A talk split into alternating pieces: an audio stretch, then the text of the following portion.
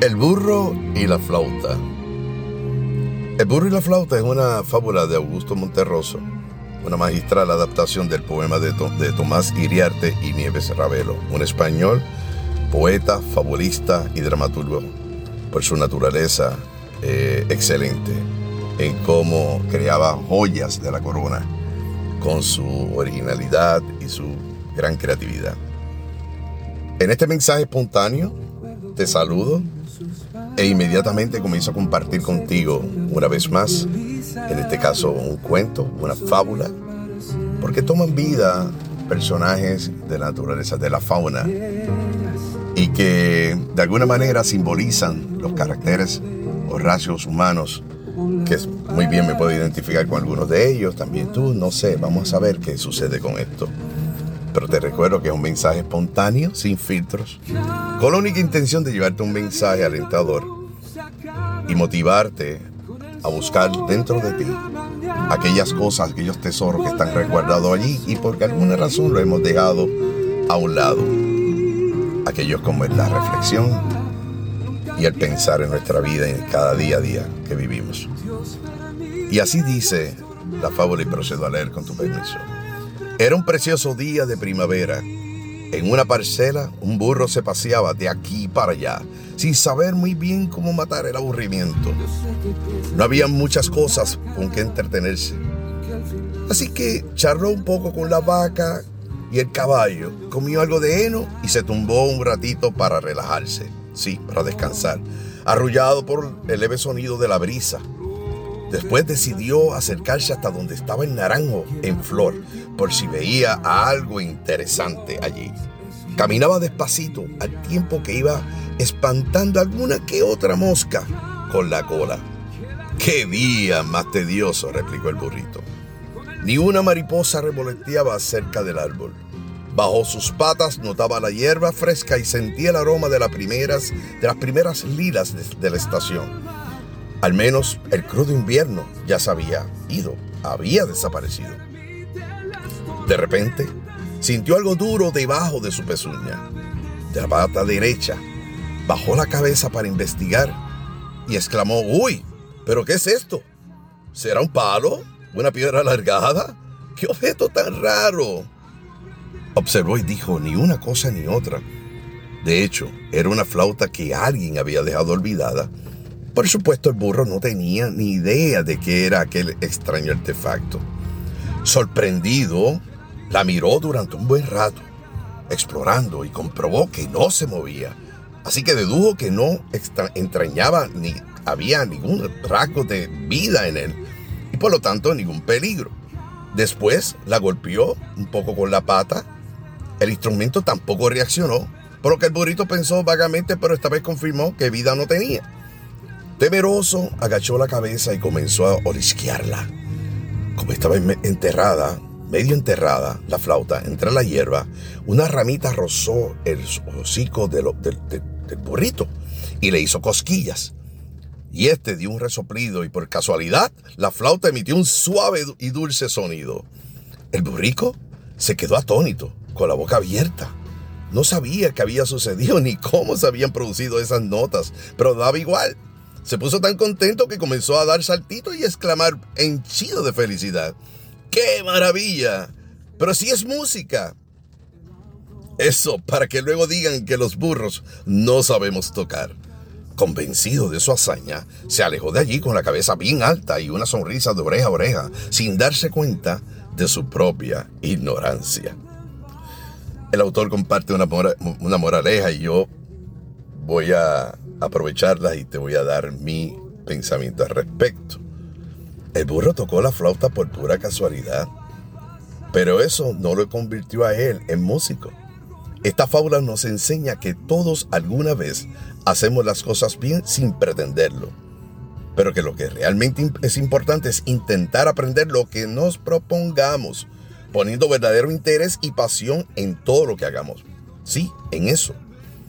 En la fábula vemos a un sujeto que puede representar a una persona ordinaria, común, sencilla, trabajadora, en fin, como la desees percibir. Lo notable es que se denota algo muy importante, y es que no es músico, ni tenía conocimiento alguno sobre la música, pero que fue capaz de producir con aquel artefacto desconocido sonidos agradables, jamás escuchados por él. Sin embargo, aunque se alegró y a pesar de este gran hecho, no fue capaz de reconocer el valor de su hallazgo. Esto evitó que pudiese apreciar lo grandioso detrás de la experiencia vivida.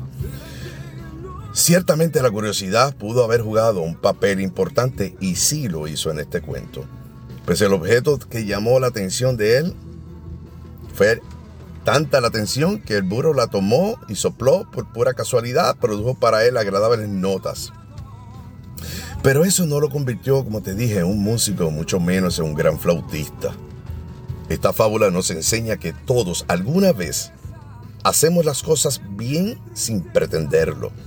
Por otro lado, en ese momento surge la oportunidad para cambios significativos en nuestras vidas. Y aquí viene lo medular.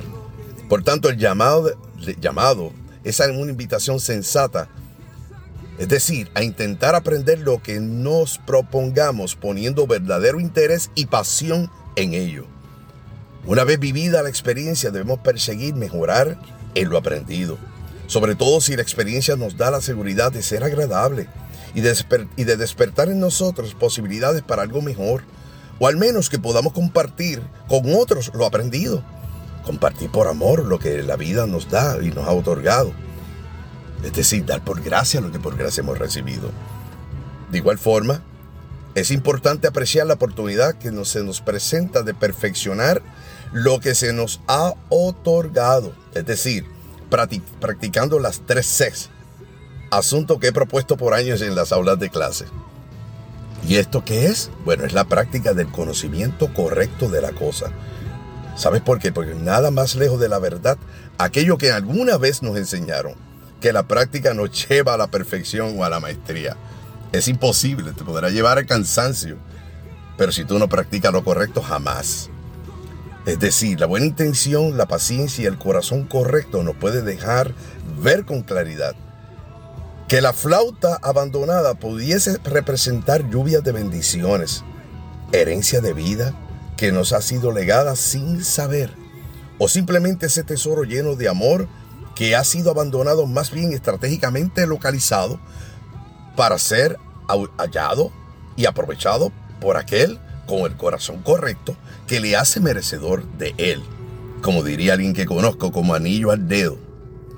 Desde la perspectiva de la fe cristiana podemos y debemos entender que este asunto puede significar algo muy importante al momento de cumplir con la gran comisión que nos fue asignada. Como te he dicho en otra instancia, esta gran comisión está en Marcos 16:15. Y esta va dirigida a lo siguiente, llevar el mensaje de amor y de salvación enseñado y, y encomendado por el propio Jesús antes de partir. Él nos enseñó a vivir y hacer las cosas con genuino interés y humildad, sobre todo en nuestra relación con los demás. Entender que tenemos un propósito divino y que este propósito se perfecciona en Él. Mira, hacer lo contrario es vivir como las hojas que caen al suelo, que son movidas, abatidas por el viento y circunstancias extrañas, extrañas a ellas y sin control las mueven de lado a lado, a un destino incierto, pero no tienen voluntad propia. Por ello Jesús vino a este mundo a traernos luz con su ejemplo de vida. Y quiero que sepas que Jesús era 100% hombre y 100% Dios es decir, naturaleza divina. Nosotros llegamos a este mundo con la misión de aprender y crecer por medio de las experiencias agradables y las menos placenteras. Tenemos la capacidad, dentro de nuestra humanidad, para elegir hacer el bien o el mal. De igual manera, elegir si servimos a otros o si nos enfocaremos en nosotros mismos solamente. El punto de referencia, y culmino con esto, el punto de referencia para vivir plenamente y conforme a nuestro propósito debe ser Jesús.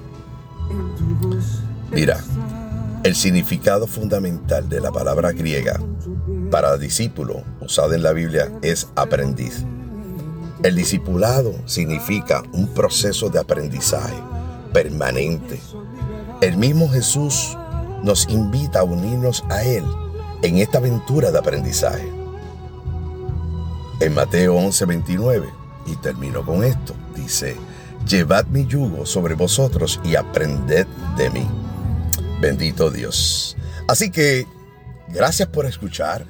Yo espero y confío y elevo una oración al Padre de que esta, este texto, esta fábula, de alguna manera haya tocado las fibras de tu corazón y que te muevas en el día de hoy, en la tarde, en la noche, cualquiera sean las circunstancias. Hacer una reflexión sobre esos procesos que, con los cuales te encuentras, recordando de que las cosas grandes comienzan con detalles pequeños. No dejes pasar detalles pequeños como un gracias, un perdón, un te amo, me hace falta. O ya bien sea con solamente mirar a esta persona que amas y que probablemente no tengas las palabras suficientes para decirle cuánto le amas. Mírala, míralo, observa, disfrútate de ese momento, porque el tiempo es tan corto como, como el no saber cuándo llegará el momento. Doy gracias al Padre por tu vida y le pido que te bendiga con todas las bendiciones del cielo, que se abran las puertas, los atrios de, corriente, de, agua viva que puedan ser corrientes que inunden todo tu ser, todo tu hogar, con bendiciones de lo alto. Bendito Dios, yo te pido que esta persona que escucha este audio, espontáneo como tú me has colocado en mi corazón llamar, sea bendecida en este momento de manera sobrenatural, como eres tu Padre yo no soy digno de que tú entres en mi casa, pero una palabra tuya bastará para lograr esto que estamos pidiéndote, así como hizo el centurión. Te doy gracias, Señor, por esta vida de este hermano, esta hermana, este amigo, esta amiga. puede ser que no le conozca y si no le conozco, vivo en la plenitud de la fe y satisfacción de saber que tú sí le conoces. Y si ha recibido este audio, es para bendición de esa persona, porque así tú lo has permitido, para bendición mía, porque así tú me lo has ordenado y por tu gracia, solamente por tu gracia, es que vivimos esa satisfacción de saber, que sabemos que no es por nuestro esfuerzo, sino es por tu bendita gracia que somos salvos y que tenemos las llaves del cielo, gana cuando hacemos estas cosas. Permite, Padre, que este mensaje pueda eh, ser sembrado en el corazón, en el alma de esta persona, que haga rema y que pueda inmediatamente moverse a buscar más de ti. Te invito a que busques al Padre, te invito a que fuera de religión alguna, sino simplemente teniendo a Jesús como centro del campo de acción de tu vida. Y si no lo conoces, te invito a que eleves una oración desde lo más profundo de tu corazón, enciérrate en tu cuarto, vete a un lugar tranquilo, apartado, donde tú puedas dejarle saber, no conozco de ti, pero me ha hablado tanto de ti. Siento en mi corazón hablarte, siento en mi corazón conocer más de ti. Sé que la mejor manera para lograr alcanzar ese estadio contigo y con el Padre es a través tuyo. Y que la mejor manera y la única forma es por medio de la fe. Aliméntame, lléname de deseo, dame sed de escuchar de ti, dame sed de conocer más de ti. Y si el caso es que ya conoces, pues lo mismo, pide que avive en ti esa llama que de alguna manera como que se ha tendido a apagar, que se encienda ese motor en dentro de ti para buscar desde lo más profundo de tu corazón por esa mirada, por ese rostro que te dice, no te apartes de mí, estoy a la derecha del Padre y pronto vengo.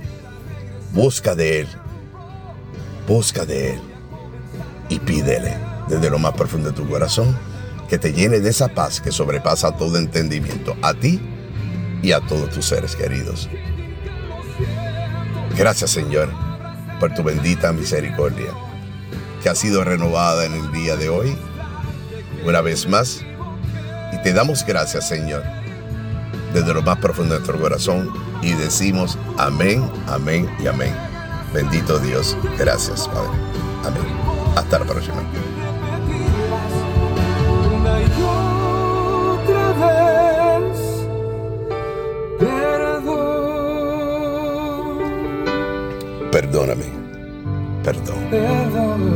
Gracias, Padre. Gracias, Señor.